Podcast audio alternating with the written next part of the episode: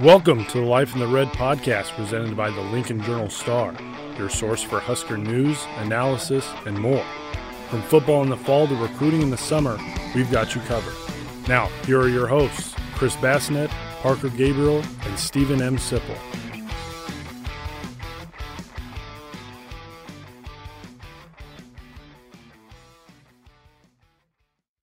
Life in the Red podcast. I'm Chris. There's Parker. There's Steve. It's Oklahoma week. It's three forty-four p.m. on Wednesday, September fifteenth, twenty twenty-one. Just a few days from heading down to Norman to watch the Huskers and the Sooners rekindle the, the classic rivalry, the fiftieth anniversary year of the game of the century in nineteen seventy-one. What year was Nebraska. that? What year was that? nineteen seventy-one. Oh, sake, Parker.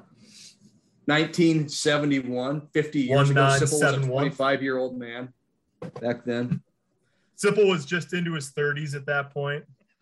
Young adult. what what is wrong with you? Immediate, immediate disparagement. I'm on, actually, I'm have... actually. Go ahead. Go ahead, Sip. Go ahead. No, no I was just ahead. gonna say I'm, I'm actually watching the the replay of the seven, of the game of the century on YouTube as I'm working on my scouting report this afternoon. Are Are you really? They got like the they got like the like the condensed version of it where they cut out all the commercials and stuff, so it's like forty minutes long. So Nebraska's driving late in the fourth quarter, down thirty-one twenty-eight right now. Watch, watch the watch the big running back for Nebraska, Jeff Kinney. He's a bull. He's been bowling through guys in the second half. He didn't find a lot of room in the first half. He's been bowling through guys. The jerseys. What is you, What is YouTube? What is YouTube? I'm joking. I'm joking. What is this YouTube you speak of? What is this internet you're talking about? Looks like they got a big wall at Scooters there. Maybe you can get the old projector up and, and watch it on the wall. Hey, hey, get a so, real free- hey, so far, Baz and Parker, no, yeah. no blender yet. No yeah, blender I know we're like yet. two minutes in. It's early. It's early.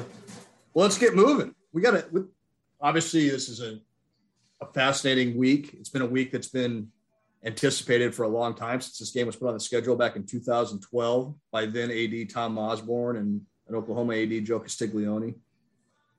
Maybe not the the spice in this matchup that we were all hoping for nine years ago with where these two teams are at right now. Obviously, Oklahoma's held up its end of the deal, number three in the country.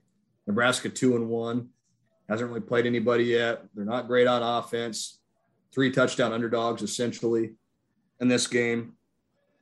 Beat up uh, at some key spots. And I think that's a good place to start just with the injury situation for Nebraska. They've got some guys that they could really use in this game uh, that – either went out of the game uh, against Buffalo, didn't play against Buffalo, haven't played yet this year.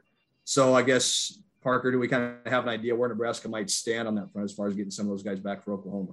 Yeah, so the five offensive skill players that were out by the end of the game against Buffalo uh, were the, the two top tight ends, Austin Allen and Travis Vokolek, and then three of the top, say, oh four five receivers, uh, Omar Manning, Oliver Martin, and Xavier Betts.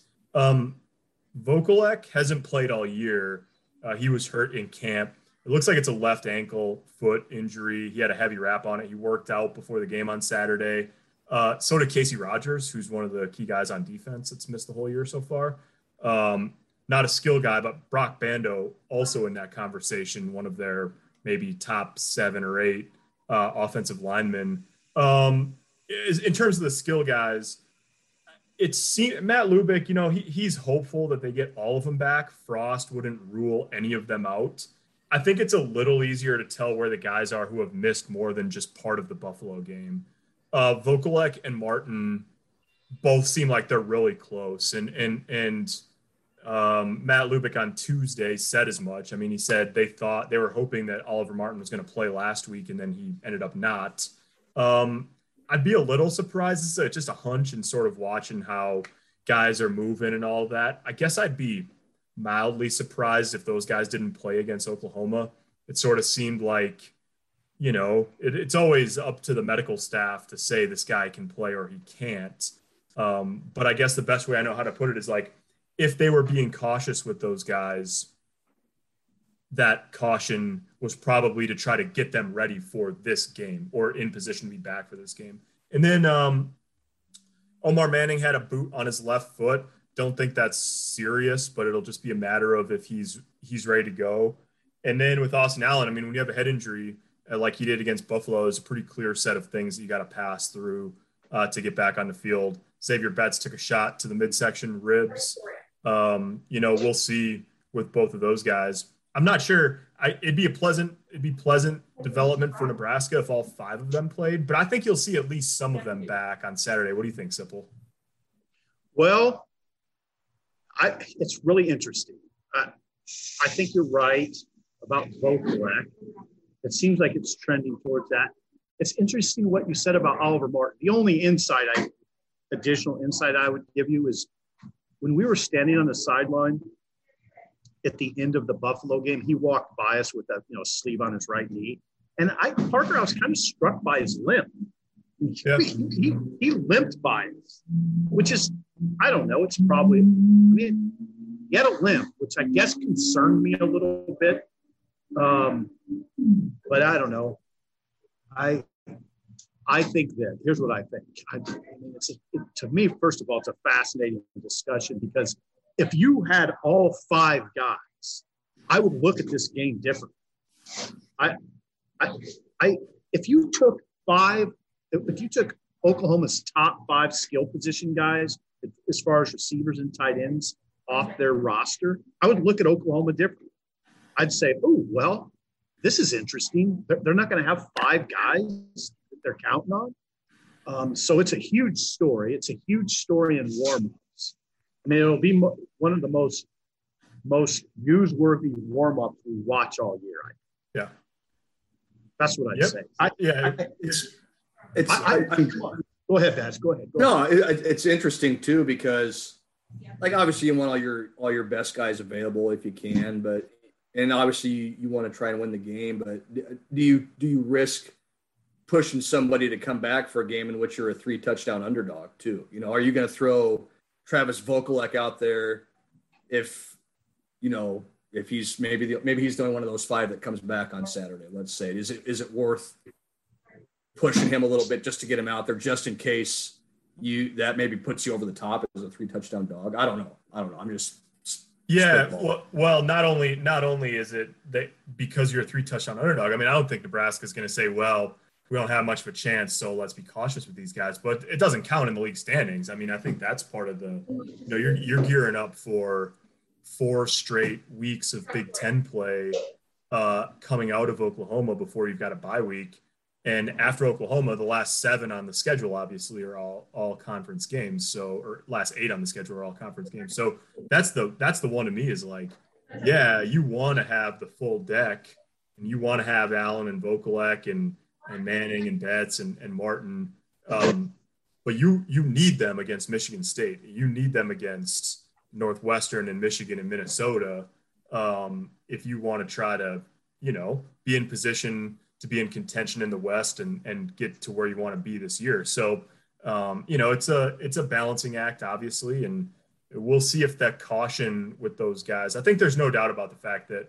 you know, I don't think there was much temptation to rush anybody back against Fordham or Buffalo. And then we'll just see where that all falls uh, this week. Yeah. The only thing I'd add is if I were a player and you're getting ready to play the third ranked team in the country on national T V, I'd want to play. I mean, I'd yeah. be like, this is, This is what I'm. This is why I even. This is why I breathe air. I mean, I, I. This is what I came. This is what I trained all year round for. Is an opportunity like this. So I know if I were a player, I'd be like, okay, I don't care what is going on. I'm playing this game. All right. So I guess there's a balance, but man, I think from a player's perspective, you don't want to hear, well, we want to be cautious with you because we're starting Big Ten play. I'd be like, what? This yeah. is Oklahoma. This is Oklahoma. I mean, yeah. You want to you want to be cautious with me? No, I want to play. You know. Yeah, you're you're exactly right, Sip. I mean, players players want to play. Players play. You know that as a player yourself. Yeah. Players play. Players play. Um, right now. yeah, yeah. Just it, like you guys said, it's probably it's one of the bigger storylines going into this thing. Is huge, huge. The health of the health of Nebraska. I guess just you know. Looking, looking overall at this game, and we don't have to spend a lot of time on this, but it is the fiftieth anniversary of the game of the century. There's going to be a lot of nostalgia for people of a certain vintage um, going into this game. I'm sure there's going to be a lot of – why are you laughing, Sipple? And um, agent. Uh, no, no, it, but there is, and you know, even I'm forty-one. I think it's. I think the nostalgia part of it's kind of cool, you know, and, and remember watching the games in the eighties and whatnot, and simply you go back a little further than that. But you know, it's I just, was there for the fifty-nine game. I was. Yeah, yeah, you were there, yeah, you were there when they beat Bud Wilkinson's team yeah. uh, to, in the seventy-four game streak. Yeah, we all know that. Our, yeah, it was on Thanksgiving. It was the homecoming game. Yeah, but I guess let's just maybe dive into that a little bit, you know, and it's it's funny. I wrote a story earlier this week. The players obviously have very little to no idea of the history of it other than, you know, Luke Reimer guessing the game of the century was either in the sixties or the seventies, which drew a chuckle from the the gathered media. You know, a lot of all these guys were born in two thousand or later, basically, so they're all around ten the last time Nebraska and Oklahoma even played a game against each other. So there, it's it's kind of an interesting, you know, dichotomy between the the old the old guard, the old school that wants to see this, and that the people actually participating in the game, the players who have next to nothing to do with the rivalry. Yeah, what yeah, from the nostalgia standpoint, I mean, one thing that I, I mean, it's really it'll be it'd be interesting if you could be down there. Is there's going to be a ton of ex-players from both sides. Um, there's a there's an O U alumni event on Friday night, and right down the street from that O U alumni event, Joe Washington, who's I don't know a rough equivalent of Johnny Rogers of the of Oklahoma, is holding his own event. A lot of Nebraska guys um, from the great teams, um, and a lot of Oklahoma guys. Then there's a golf tournament on Monday that they play in in Tulsa, so you're going to see a lot of. a lot of the all-time great Nebraska and Oklahoma players down there if you're down there. And that's cool. I mean, the one thing they – a lot of the guys – I talked to Joe Washington this week, and they what they sort of emphasize is, first of all, he had a good line. He said, you know, we're not really celebrating this game. It's it's sort of a chance to – it's a chance for us to celebrate being around each other. Um, so it's – That it's a very, it was a very respectful rivalry, but Joe makes an important, Joe Washington makes an important distinction. I said, so you'd say it's a friendly rivalry. It was a friendly rivalry. He said, no, no, no, I'm not saying it's a friendly rivalry. It wasn't always friendly, but it was always respectful. Um, so there's that. I think that's a really important distinction. That's my two cents. Yeah, it's, it's cool. Um, and I'll, I'll drop a little, A little nugget for you guys here. I talked to Tom Osborne yesterday just about, you know, his thoughts on the rivalry. He was the A D at Nebraska when these games were put on the schedule back in two thousand twelve.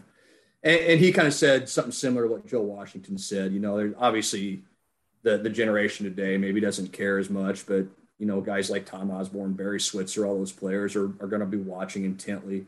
There's a great interest there. It, it maybe doesn't mean as much now, you know, the fragmentation of conferences, Oklahoma going one direction, Nebraska going another. And, and just, I thought Tom was very, it was, it was, it wasn't any groundbreaking information, but he really did a good job of putting it in perspective, you know, talk about the, the respect and the rivalry, uh, like you just did, Sip. It's, it's clear that that respect is there on both sides.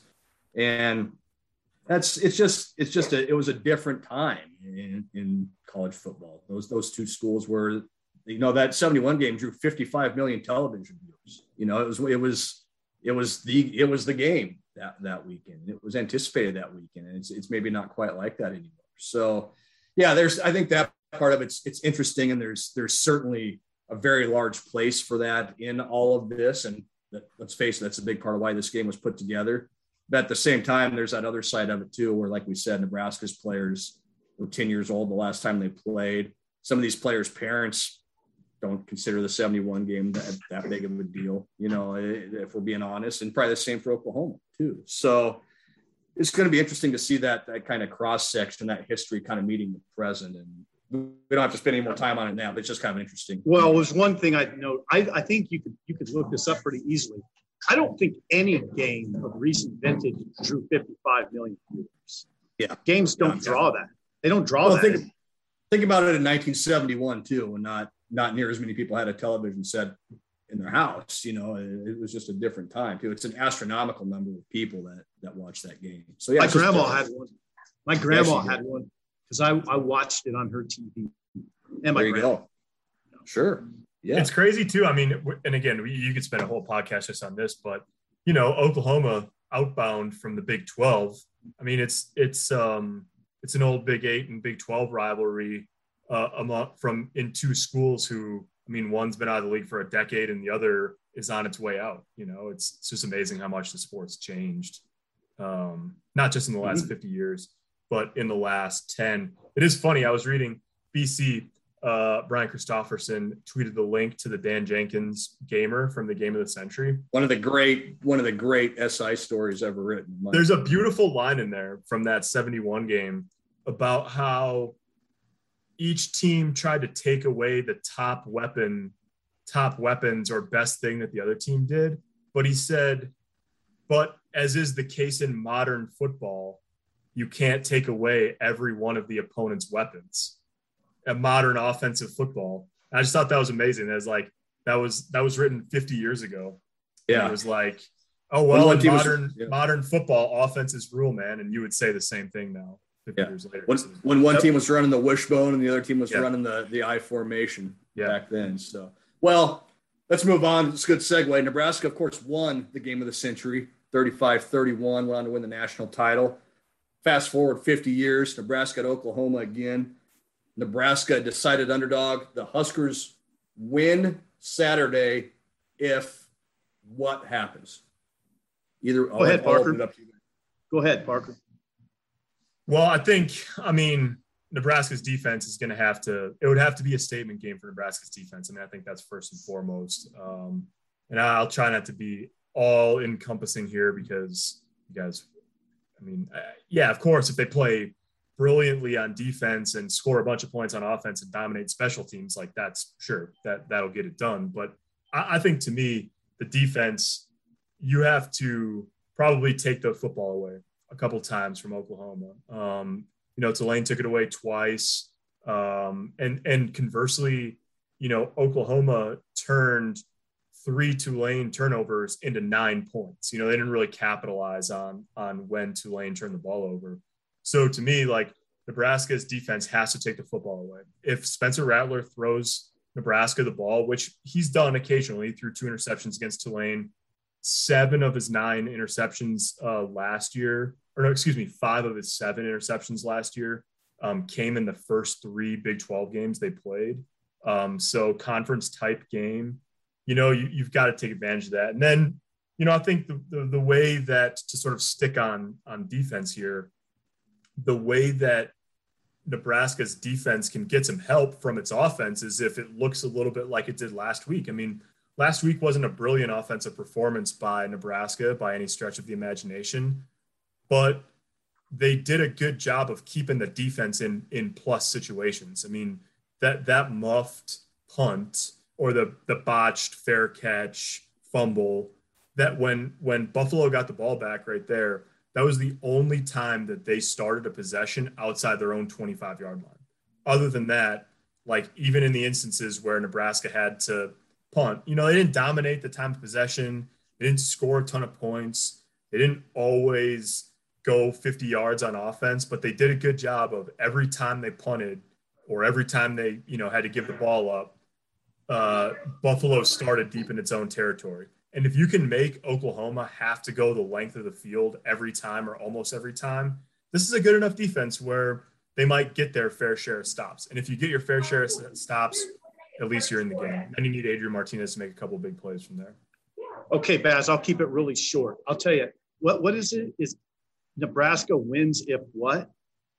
Nebraska if wins what? if, if, yeah. What, it, how does okay, Nebraska I'll give you, I'll give you the Nebraska wins if what, and if this happens, I'll also, I'll also faint in my chair and then have to come to and write about it. If Cam Taylor Britt returns a punt for a touchdown, Nebraska Whoa. will win the game. Whoa. Because because how could they not if that happens? Yeah, in the Game of the Century, right? That would be. Or the, the, I mean, the fiftieth anniversary. Yeah. What if he returns a punt for a touchdown about three and a half minutes into the game, like Johnny uh, Rogers? Yeah. And there's a controversial clipping non-call that that helps Nebraska. Yeah, that would be amazing. You would have to or cold water on my face. We'd be getting the smelling salts out even more. Yeah, I'd, I'd have to slap you probably. Yeah, that would be fine. All right, that's what I'm saying. Yeah. Yes. I agree with if all he you does guys. That, they will win. There it is. Nebraska doesn't have to play a perfect game to win. They need to play clean. Uh, you know, it's and it's the stuff we talk about every week. Don't turn it over in your own end. Don't set Oklahoma up with short fields. Don't make it any easier for them than it's already going to be. Oklahoma's averaging forty-nine points per game at home under Lincoln Riley since Lincoln Riley took over. forty-nine points per game. Say that again? Really? Yeah. They're, it's forty-nine. It's around forty-nine to like eleven-ish is the average score at home for Oklahoma since Lincoln Riley took over. They're going to score. Like, pretty good. You know, they're going to score. Uh, don't make it any easier for them than it has to be. And, and Parker kind of touched on that. Keep your defense in plus situations. Avoid the catastrophic punt return, fumble, kickoff, fumble, whatever it may be. Avoid the turnovers on offense in your own end. Give yourself a chance. And, you know, if you can shorten the game with your running game a little bit and give Adrian Martinez time to make a couple big plays, that's that's probably how you do it. You know, I think that's I think that's the formula. It's not really a big secret or anything like that. You've got to play mostly mistake-free. And look, Tulane didn't play mistake-free. Like Parker said, they turned it over three times. And Oklahoma only got nine points out of it. So you hold Oklahoma to a couple field goals instead of a couple touchdowns, especially early when that crowd's going to be charged up. It's going to be an electric atmosphere. You risk staying that wave. Okay, we're in it. Let's go. So that, that's what it is for Nebraska. They can't hurt themselves. And they, they've just got to get it to the, the fourth quarter playing mistake-free football. Or most I wonder, I wonder, I wonder if the crowd will be charged up. I mean, Ohio State, when we went there in two thousand eighteen, it was not charged up. I mean, it was no. a, that was a sleepy atmosphere. Yeah. yeah. Um, so I wondered that that I think the eleven a.m. kickoff works in Nebraska's favor. That's um, true. It'll be interesting. They, yeah. yeah. Yeah. Yeah. Well, anything else you want to touch on? Should we make some predictions and get out of here? Yeah, we better. Let's, Let's make do some it. predictions. I'll go first. I'll predict first. Oklahoma twenty-two ish point favorite. I think, I think they win by twenty-one. I think it's forty-one twenty. I think the offense is just too good. You know, Nebraska plays, I think Nebraska acquits itself pretty well, but I just don't think they have the offense to keep up, you know, and I think Oklahoma hits, hits a big play that kind of maybe stretches it out a little more than Nebraska won. So I'll say Oklahoma forty-one, Nebraska twenty. Parker? Yeah, right, right in the same ballpark. The, The hive mind is in full effect this season. I'll give you one more stat on the scoring front uh, okay. for Oklahoma. Lincoln Riley, of course, he was the offensive coordinator for two years before he took over as head coach, but he's been the head coach uh, since twenty seventeen. fifty-five games he's coached in. They're forty-seven and eight overall. They've scored forty plus in thirty-six out of fifty-five games since he's been the head coach, so sixty-six percent of the time. Uh, and they've scored fifty plus.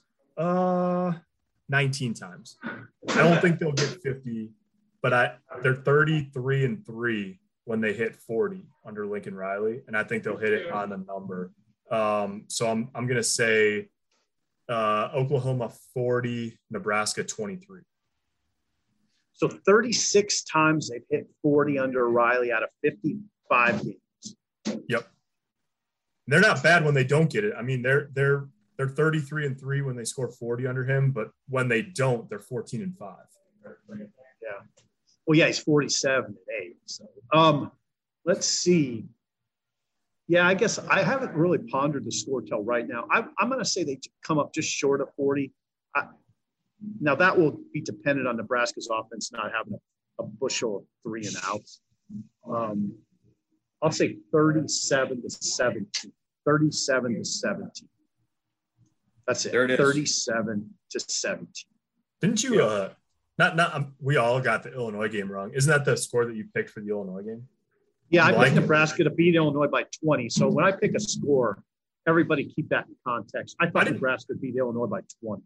I didn't I also, bring that up to point out that you got that wrong because we all did. I, I brought it up to point out that you've picked a thirty-seven seventeen decision twice so far in three weeks, which I appreciate. I think you should pick it every week. Just decide which you know team's going to win thirty-seven seventeen. Yeah. I'm not going to com- I'm not going to make fun because I went two and eight in our predictions in week one of the regular season. I already played myself out of our of our pickskin pick'em game. Hey, it's a long season, Bass. Oh. Yeah, got to get don't it. Don't give up. It is a long season. All right, guys, it's going to be a fun trip. Uh, Nebraska at Oklahoma, eleven a.m. Saturday down in Norman. We'll hit the road Friday afternoon. We'll have plenty of coverage for you. Husker Extra dot com, Journal Star dot com. Be sure and check it all out. And so, until then, we'll talk to you soon.